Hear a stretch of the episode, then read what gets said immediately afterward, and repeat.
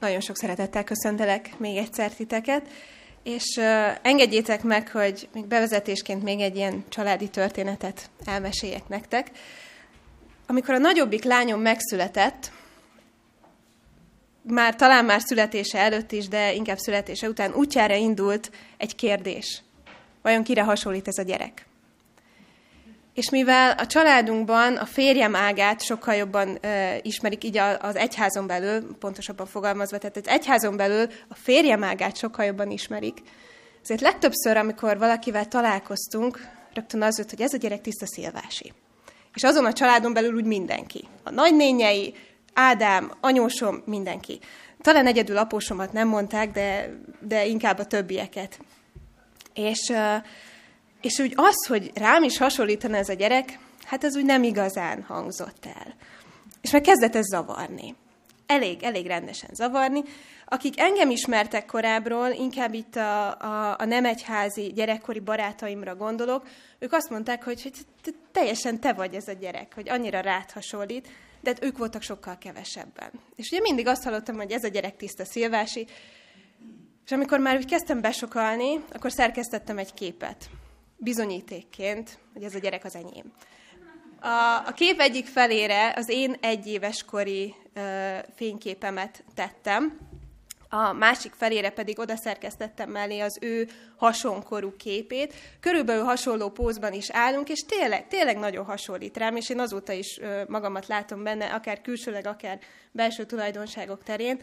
Készítettem egy bizonyítékot, hogy ez a gyerek az enyém, és hogy rám hasonlít. Uh, Abigailnél már nem csináltam ezt a kisebbik lányomnál, mert ő szerintem is tiszta szilvási.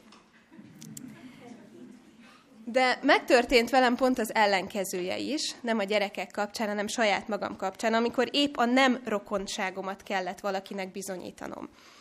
Főiskolás koromban, amikor még a lánykori nevemet használtam, amit Csizmadia, és akárhányszor a főiskolán bemutatkoztam valakinek, rögtön jött az első kérdés, hogy vajon a Csizmadia Robertnek vagyok-e a huga, vagy bármilyen rokona.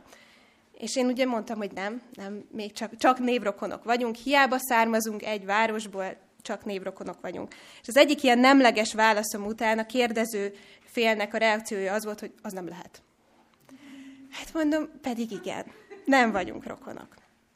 Normális esetben elég furcsa dolog bizonygatni, hogy az apád vagy az anyád gyermeke vagy-e illetve hogy a gyermek, aki ott van melletted, az a tiéd, rád hasonlít.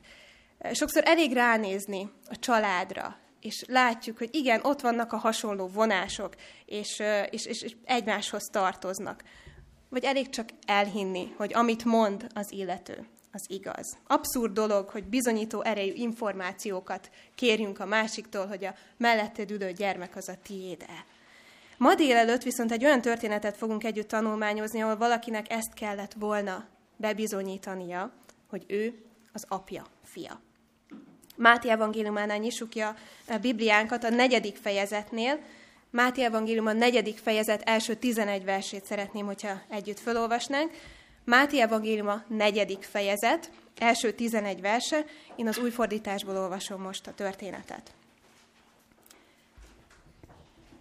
Akkor elvitte Jézust a lélek a pusztába, hogy megkísértse az ördög. Miután 40 nap és 40 éjjel bőjtölt, végül megéhezett. Ekkor odament hozzá a kísértő, és ezt mondta. Ha Isten fia vagy, mondd, hogy ezek a kövek változzanak kenyéré. Ő így válaszolt. Megvan írva, nem csak kenyérrel él az ember, hanem minden igével, amely Isten szájából származik. Ezután magával vitte őt az ördög a Szentvárosba, a templom párkányára állította, és így szólt hozzá. Ha Isten fia vagy, vesd le magadat, mert megvan írva, angyalainak parancsot ad, és azok tenyerükön hordoznak téged, hogy meg ne üsd lábadat a kőbe. Jézus ezt mondta neki. Viszont megvan írva, ne kísérsd az Urat, a te Istenedet. Majd magával vitte az ördög egy igen magas hegyre. Megmutatta neki a világ minden országát és azok dicsőségét, és ezt mondta neki. Mindezt neked adom, ha leborulva imádsz engem. Ekkor így szólt hozzá Jézus. Távozz tőlem, sátán, mert megvan írva, az Urat, a te Istenedet imád, és csak neki szolgálj. Ekkor elhagyta őt az ördög, és íme angyalok mentek oda, és szolgáltak neki. Bizonyítsd be. Jézus megkísértésének a történetét olvastuk fel. Az előző fejezetben, hogyha megnézzük, Jézus keresztségéről olvashatunk. János megkeresztel Jézust a Jordánban, a menny pedig látványosan a jelét adja annak, hogy kicsoda is ez a názereti férfi, és milyen kapcsolatban áll az atyával. Te vagy az én szeretett fiam, akiben gyönyörködöm, szól a mennyei hang. Amikor Jézus megkeresztelkedett, és megnyílt az ég, Isten lelke, mint egy galam pedig aláereszkedett rá. A keresség után Jézus visszavonult a pusztába, hogy felkészüljön arra, ami ezután következik. Különleges módon az ő nyilvános szolgálatára, és 40 napig félretette az ételt, hogy még jobban az atyára tudjon koncentrálni, hogy csak Istennel legyen. Jézus nem a kísértésért ment a pusztába. Nem azért, hogy őt majd próba elé állítsa sátán. Talán a fordítás egy kicsit félreérthető, nem párbajra hívta ki az ördögöt, hogy na akkor most itt az elején már küzdjünk meg. Jézus azért ment a pusztába, hogy Istennel lehessen. Ellen White a Jézus élete című könyvben a következőket írja a Megkísértés című fejezetben. Jézust Isten lelke vezette a pusztába, ahol sátán megkísértette. Krisztus nem kereste a kísértést. Azért ment a pusztába, hogy egyedül legyen, és elmélkedhessen küldetéséről, munkájáról.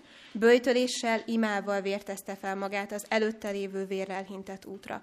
De sátán tudta, hogy a megváltó a pusztába ment, és ezt az alkalmat találta a legalkalmasabbnak, hogy megközelítse. Sátánt nem kellett hívni, ő jött magától. És akkor támadt, amikor ő a legalkalmasabbnak ítélte ezt meg. És ott döfött, ahol úgy gondolta, hogy az ellenfele a leggyengébb. Úgy olvassuk, hogy miután 40 nap és 40 éjjel böltölt Jézus, végül megéhezett, és ekkor oda ment hozzá a kísértő. Azt hiszem, egyetértünk abban, hogy nem kell ahhoz 40 napig böjtölni, hogy az ember legyengült állapotba kerüljön. Nem tudom, hogy ti mennyire érzékelitek magatokon egy-két étkezésnek a kihagyását, de én tudom, hogyha úgy ö, kihagyok néhányat, akkor már akkor sárkány vagyok. És, és ingerült vagyok, nem vagyok kedves, sorolhatnám a dolgokat. És aztán, hogyha egy kis ételt az ember magához vesz, akkor, akkor úgy helyreáll a béke. Ha kihagyunk néhány étkezést, érezzük magunkon ennek a a káros hatásait. Jézus nem egy-két étkezést hagyott ki. Jézus 40 napi étkezést. A végletekig kimerült és gyenge volt. Ezt a kísértő ki is használta, és oda döfött, ahol a legnagyobb fájdalmat tudta okozni, és a legnagyobb volt az esélye a bukásnak. Nézzük meg most egyenként ezeket a kísértéseket. Először az elsőt, hogy mit üzen rajta Isten keresztül nekünk. Az első kísértést úgy olvashatjuk, hogy ekkor oda ment hozzá a kísértő, és ezt mondta. Ha Isten fia vagy, mondd, hogy ezek a kövek változzanak kenyéré. Ő így válaszolt, megvan írva, nem csak kenyérrel él az ember, hanem minden igével, amely Isten szájából származik. Ugyanaz a kígyó szólal meg itt, aki Ádámot és Évát, ami őszüleinket becsapta a paradicsomban. A kígyó erre így felelt az asszonynak, így olvassuk Mózes első könyve harmadik fejezetében, de hogy haltok meg, hanem jól tudja Isten, hogy azon a napon, amelyen eztek belőle, megnyílnak a szemetek, és olyanok lesztek, mint az Isten. Tudni fogjátok, mi a jó, és mi a rossz. Sátán az édenben Ádámnak és Évának az Istenbe vetett bizalmát ingatta meg. Elhitette velük, hogy arra, amit Isten mond, arra nem lehet építeni. Elhitette velük, hogy akkor lesznek valakik, ha esznek a gyümölcsből, mert akkor olyanok lesznek, mint Isten. Pedig Ádám és Éva, mondhatjuk így, hogy már olyan volt, mint Isten. Mit ír a Biblia? Hogy teremtette Isten az embert? Mi, mivé alkotta őket? Az ő képére és hasonlatosságára formálta. Ha Istenhez, mondhatjuk így is, hogy Istenhez hasonlóra ma önmagához hasonlóra formálta. Sátán pedig elhitette velük, hogy nem, majd akkor lesztek valakik, olyanok, mint Isten, ha eztek a gyümölcsből. Jézus kimerült és teljesen legyengült a 40 napi bőjt után. Sátán pedig támadott. Ha Isten fia vagy, akkor bizonyítsd be. Látom, hogy éhes vagy, akkor egyél. Teremts ételt magadnak, üs két legyet egy csapásra, lakj jól, és közben bizonyítsd be, hogy valóban az vagy, akinek hiszed magadat. Használd a hatalmadat. Ne várj az isteni gondviselésre. Ne arra a kétes mennydörgésre hallgass, ami 40 napja történt, ami lehet, hogy nem is az volt, aminek hiszed. Változtast kenyéré a köveket. Egyél, kapj erőre, és mutasd meg, hogy ki vagy valójában. És ha Jézus életét nézzük, az evangéliumokat, akkor ez a bizonyításra való késztetés, sarkalás, felhívás, ez az egész életét végigköveti Jézusnak. Nézzük csak azokat a kísértéseket, vagy próbákat, amik elé az írástudók és a farizeusok állítják Jézust. Hányszor mondták neki, hogy tegyen csodát, és akkor majd hisznek neki, hogy táncoljon úgy, ahogy ők fütyülnek. A kenyérszaporítás utáni másnap ez hangzik el. Erre megkérdezték tőle, és te milyen jelt mutatsz, hogy miután láttuk, higgyünk neked. Mit cselekszel? A kenyérszaporítás utáni nap. Történik ez, János Evangélium a hatodik fejezet. Rengeteg támadást kapott azzal kapcsolatban Jézus, hogy ki is ő valójában. És még a halála előtt is így beszéltek hozzá. Máté Evangélium a 27. fejezet 39. versétől akik elmentek mellette a fejüket csóválva káromolták, és ezt mondták. Te, aki lerombolod a templomot, és három nap alatt felépíted, mentsd meg magadat, ha Isten fia vagy, és szállj le a keresztről. Hasonlóan a főpapok is gúnyolódva mondták az írástudókkal és a vénekkel együtt. Másokat megmentett, magát nem tudja megmenteni. Ha Izrael királya, szálljon le most a keresztről, és hiszünk benne. Bízott az Istenben, szabadítsa meg, ha kedveli őt, hiszen azt mondta, Isten fia vagyok. Sátán ezzel a kísértéssel kezdi a sort. Bizonyítsd be. Ha Isten fia vagy, használd végre a hatalmadat. És Jézus válaszol. A válasza pedig Isten igéje, Isten szava. Nem csak kenyérrel él az ember, hanem minden igével, amely Isten szájából származik. És ezt az igét Jézus Mózes 5. könyve 8. fejezetéből idézi, a második és harmadik vers. Emlékezz vissza az egész útra, amelyen vezetett Istened, az Úr a pusztában 40 éven át, hogy megsanyargatva és próbára téve megtudja, mi van a szívedben, megtartod-e parancsolatait vagy sem. Sanyargatott és éheztetett, de azután mannával táplált, amelyet nem ismertél, és atyáit sem ismertek. Így adta tudtodra, hogy nem csak kenyérrel él az ember, hanem mindazzal él az ember, ami az Úr szájából származik. Isten szavára kell hallgatni, sem mint a kísértőre. Jézus kifejezte ezt sátánnak. És azt is, hogy Isten szólt hozzá, hogy én az ő szeretett fia vagyok, és én hiszek Istenben. Hiszek az ő szavának, hiszek az ő gondviselésében, hogy ő számon tartja a szükségleteimet. És amikor itt az idő, akkor ő majd gondoskodik rólam. Igen, éhes vagyok, kimondhatatlanul éhes, de az ember ennél sokkal több. Nem csak test, pusztán kívánságok és vágyak. Az ember Isten képmása, és én pedig Isten fia vagyok. És ezt senkinek nem kell bizonyítanom. Maga az Atya jelentette ki, és én hiszek az ő kijelentésébe. Jézus nem száll be sátánnak a játékába. Nem harcol azért, hogy a lázadó teremtménye elismerje az istenségét. Nem használja az erejét arra, hogy bizonyítson. Ő tisztában van azzal, hogy kicsoda valójában. És ezt senki előtt nem kell bizonygatnia. Az egyik kortás fentezi regényben van egy nagyon uh, találó jelenet ezzel kapcsolatban. Ülésezik a királyi tanács. És a király egy uh, nagyon fiatal, az apja halála miatt tizenévesen trónra került fiatal fiú, roppant ellenszenves az egész könyvben. Ragaszkodik a király a saját elképzeléséhez, míg a tanács, és főként a királynak a jobb keze ennek pont az ellenkezőjét, ellenkezőjéről próbálja meggyőzni a királyt, hogy nem jó ez az út, ne erre menjünk. A király végül magából kikelve, örjöngve kiáltja, hogy már pedig az lesz, amit őt, már, pedig az lesz, amit ő akar, mert én vagyok a király. Ezt jelenti ki. És erre a jobb keze nagyon nyugodt hangnemben egy mondattal helyre teszi az ifjú uralkodót a következő szavakkal. Bármely ember, akinek azt kell mondania, én vagyok a király, az nem valódi király.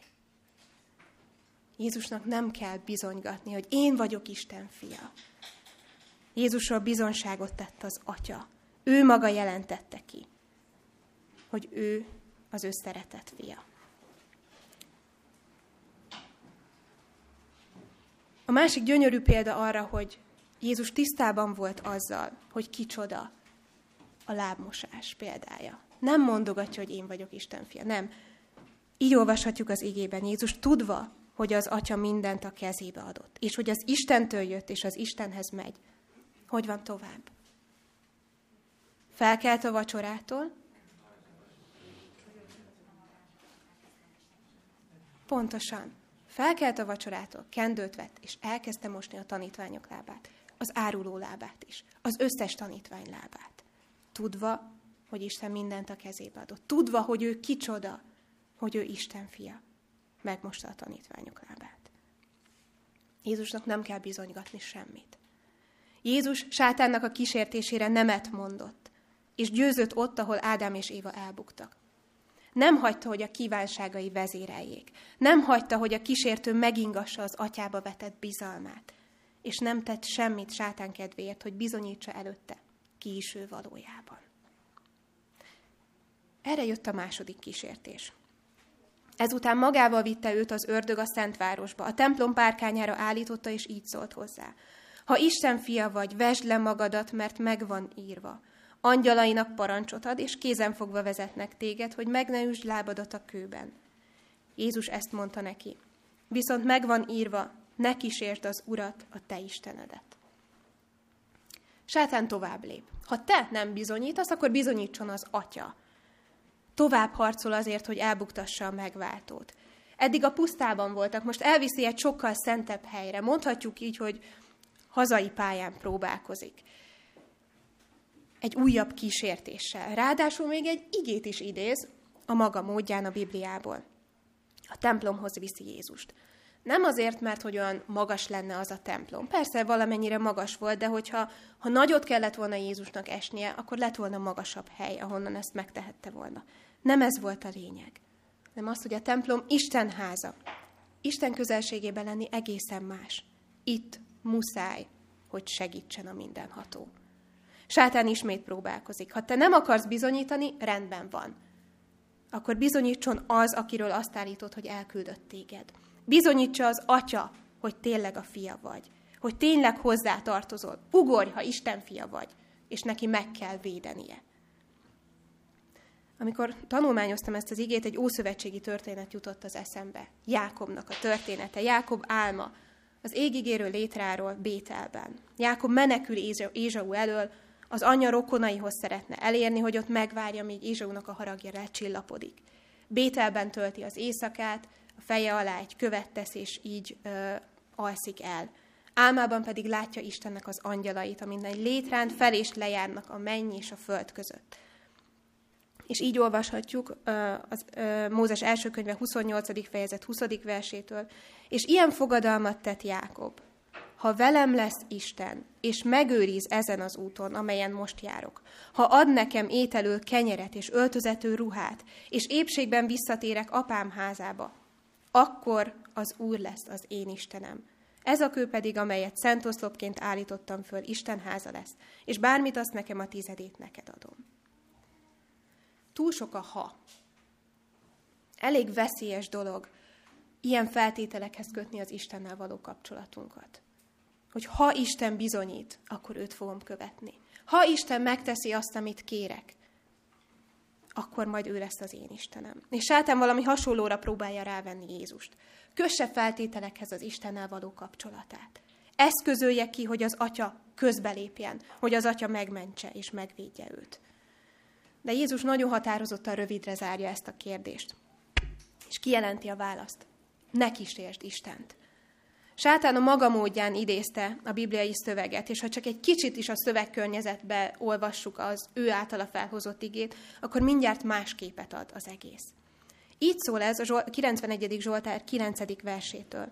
Ha az urat tartod oltalmadnak, a felséges hajlékodnak nem érhet téged baj, sátrathoz közel sem férhet csapás, mert megparancsolja angyalainak, hogy vigyázzanak rád minden utadon, kézen fogva vezetnek téged, hogy meg ne üsd lábodat a kőben ha az Urat tartod oltalmadnak, ha kapcsolatban vagy Istennel.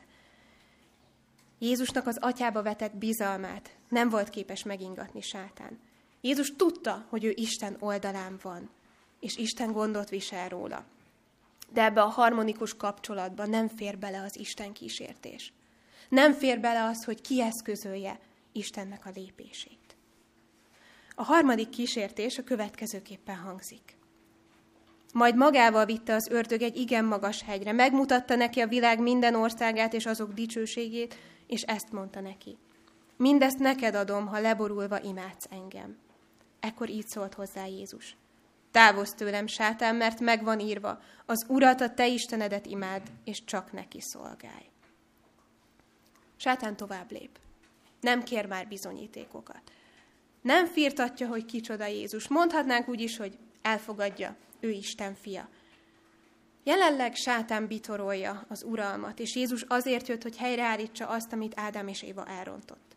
Hát itt a lehetőség, a leggyorsabb útra, hogy a legkönnyebben megtegye ezt. Mondhatjuk úgy is, hogy tüdök egy rövidebb utat az erdőn át. Minden hatalom a tiéd lehet. Újra úgy, mint régen. A föld minden országa és azok dicsősége. Itt és most. Neked adom ajándékba. Csak egy apró dolgot kérek tőled. Állj át az én oldalamra.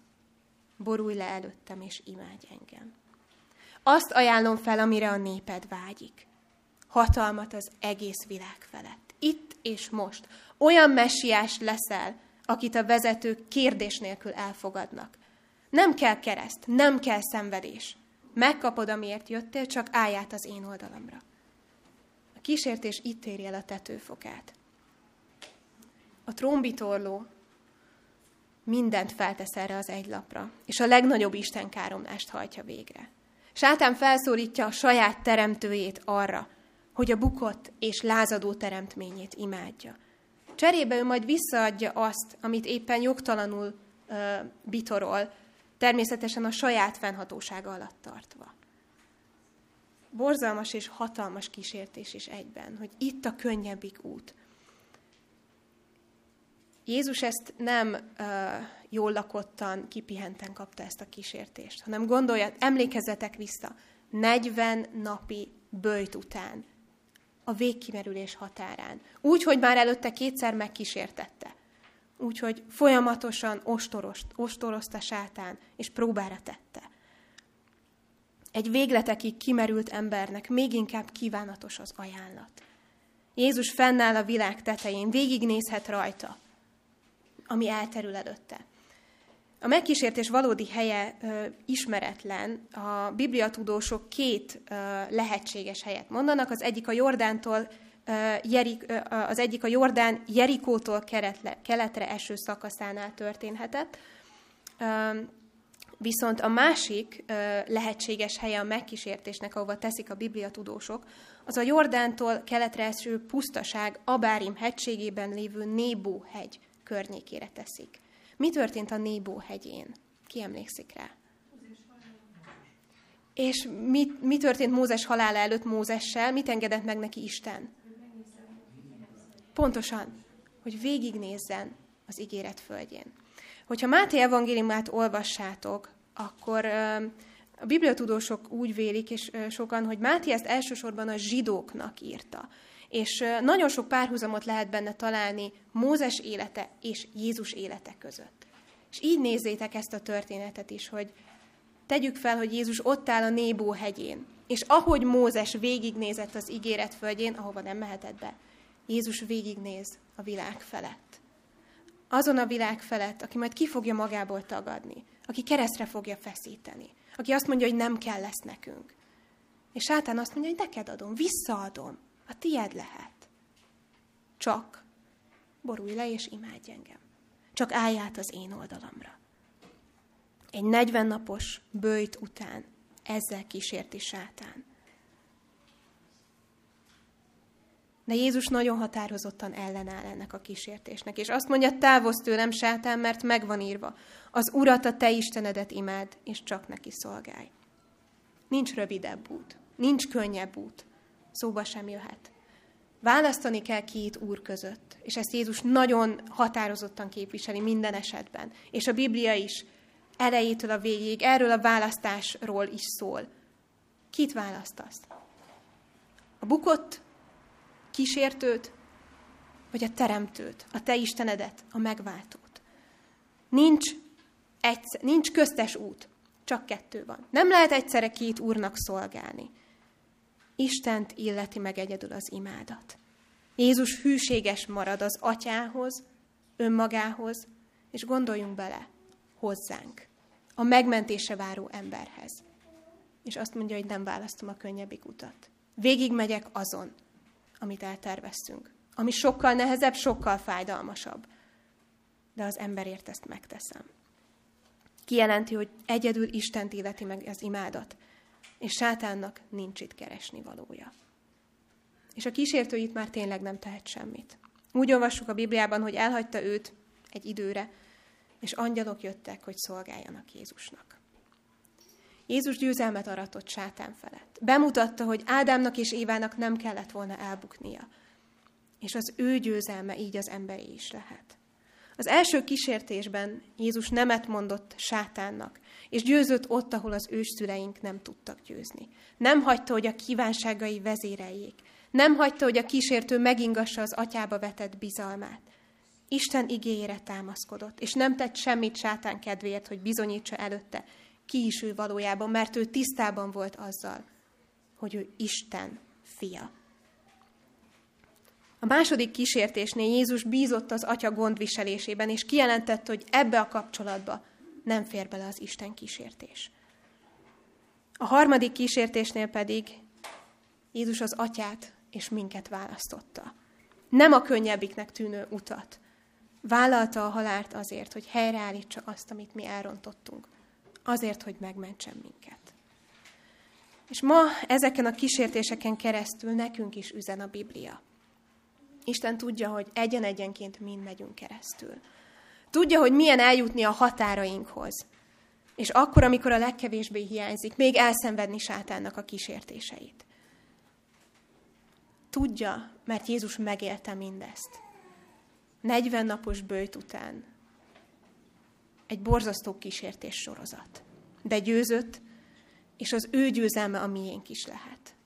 Ez a történet felszólít minket arra, hogy nem vagyunk egyedül, és mondjuk el bátran Istennek, hogy elfáradtunk, hogy elég volt sátán kísértéseiből. Elegünk van a támadásokból, mondjuk el bátran, ami a szívünket nyomja, mert Istennél meghallgatásra találunk, együttérzésre.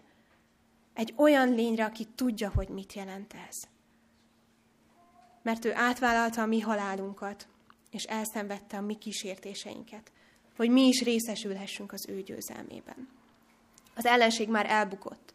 Jézus legyőzte, és így mi is győzhetünk az ő oldalán.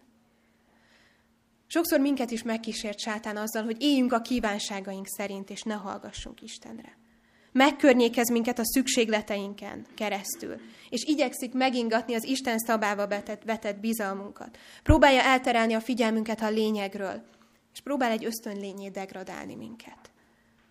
De Isten ma arra hív, hogy Jézussal együtt mondjunk erre nemet. Jézussal együtt jelentsük ki, hogy bennünk sokkal több van. Hogy minket Isten képmásának alkotott meg a Teremtő.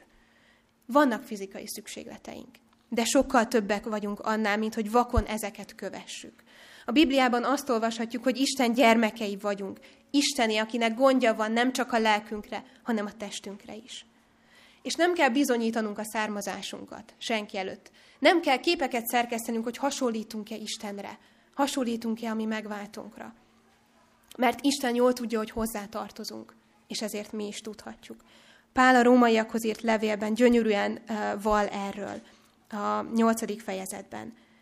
Ezért testvéreim, adósok vagyunk, de nem a testnek, hogy test szerint éljünk. Mert ha test szerint éltek, meg kell halnotok. De ha lélek által megölitek a test cselekedeteit, élni fogtok. Akiket pedig Isten lelke vezérel, azok Isten fiai. Mert nem a szolgaság lelkét kaptátok, hogy ismét féljetek, hanem a fiúság lelkét kaptátok, aki által kiáltjuk, abbá, atyám. Maga a lélek tesz bizonyságot a mi lelkünkkel együtt arról, hogy Isten gyermekei vagyunk. Ha pedig gyermekek, akkor örökösök is. Örökösei Istennek és örökös társai Krisztusnak, ha vele együtt szenvedünk, vagy vele együtt meg is dicsőjünk. Támaszkodjunk Istennek, a szavára. Táplálkozzunk a Bibliából, merítsünk abból erőt minden nap, hogy mi nem a meghátrálás emberei vagyunk. Mi nem a kívánságok emberei, mi Isten gyermekei vagyunk. Mondjuk nemet sátán kísértésére. Bízzunk Istenben, az ő szavában, amit kijelentett, hogy mi hozzá tartozunk. És éljünk ennek tudatában. Aztán minket is megkísért a második kísértés is. Hogyha Isten gyermeke vagy, akkor ugorj.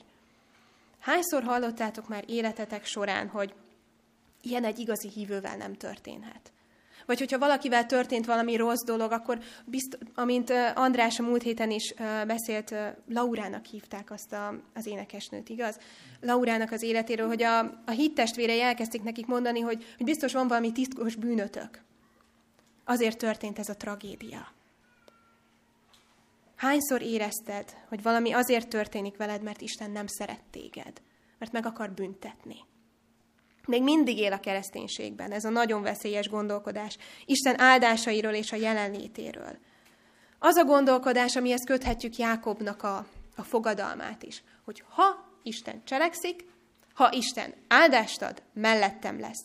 Megadja azt, amit kérek, akkor én őt választom.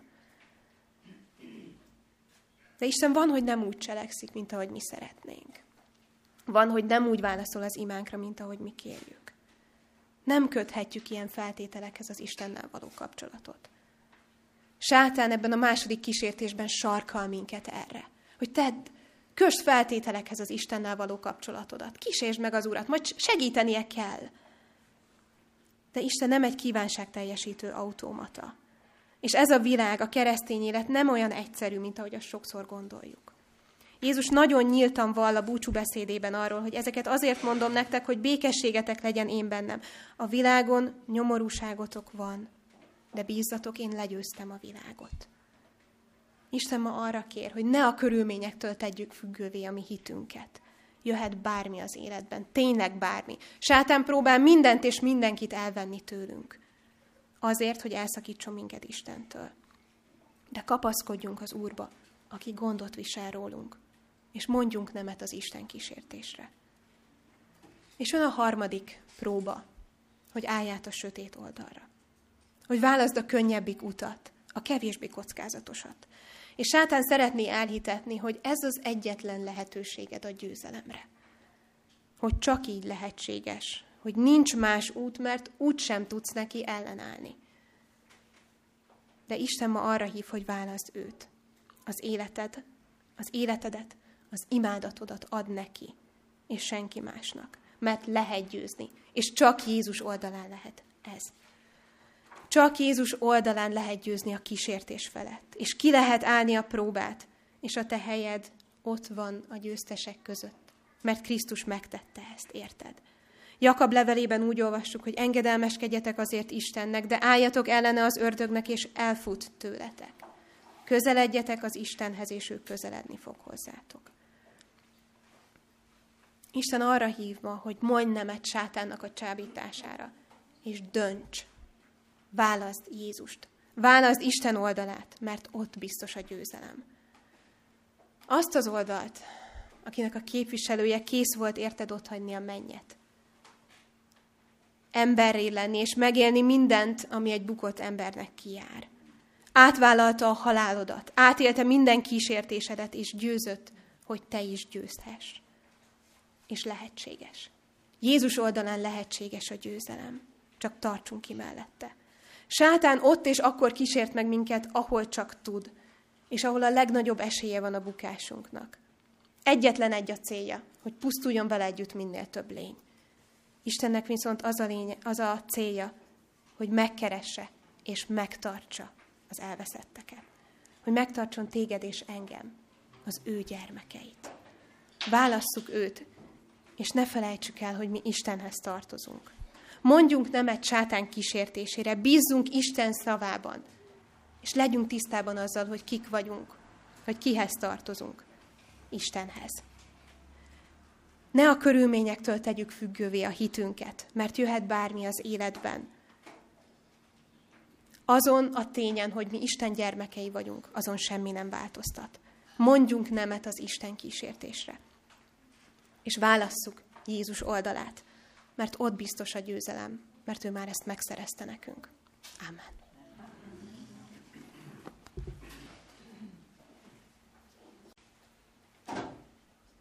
Imádkozzunk. Drága Jézusunk, köszönjük neked a te győzelmedet. Köszönjük, hogy kitartottál értünk. Köszönjük neked azt a szeretetet, amivel felénk fordulsz.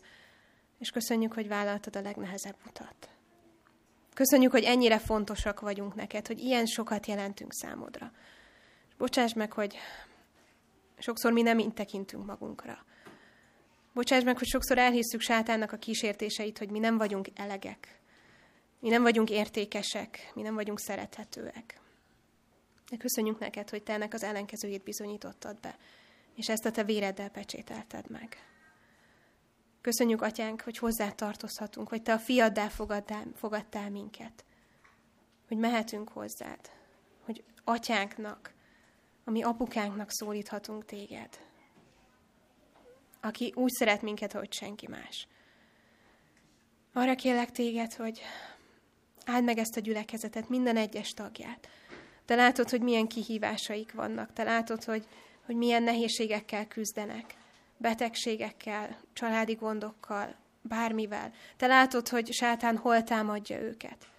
Kérlek, hogy öleld át egyen-egyenként mindegyik tagot, mindegyik testvért, és az, hogy, hogy soha ne felejtjük el, hogy mi hozzá tartozunk, és hogy téged tudjunk választani minden egyes pillanatban.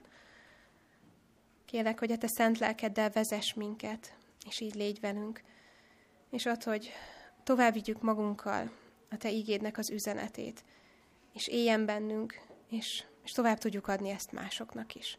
Köszönjük, hogy meghallgatsz minket. Amen. Maga a békesség, Ura, adjon nektek mindig, minden körülmények között békességet. Az Úr legyen minnyájatokkal. Amen.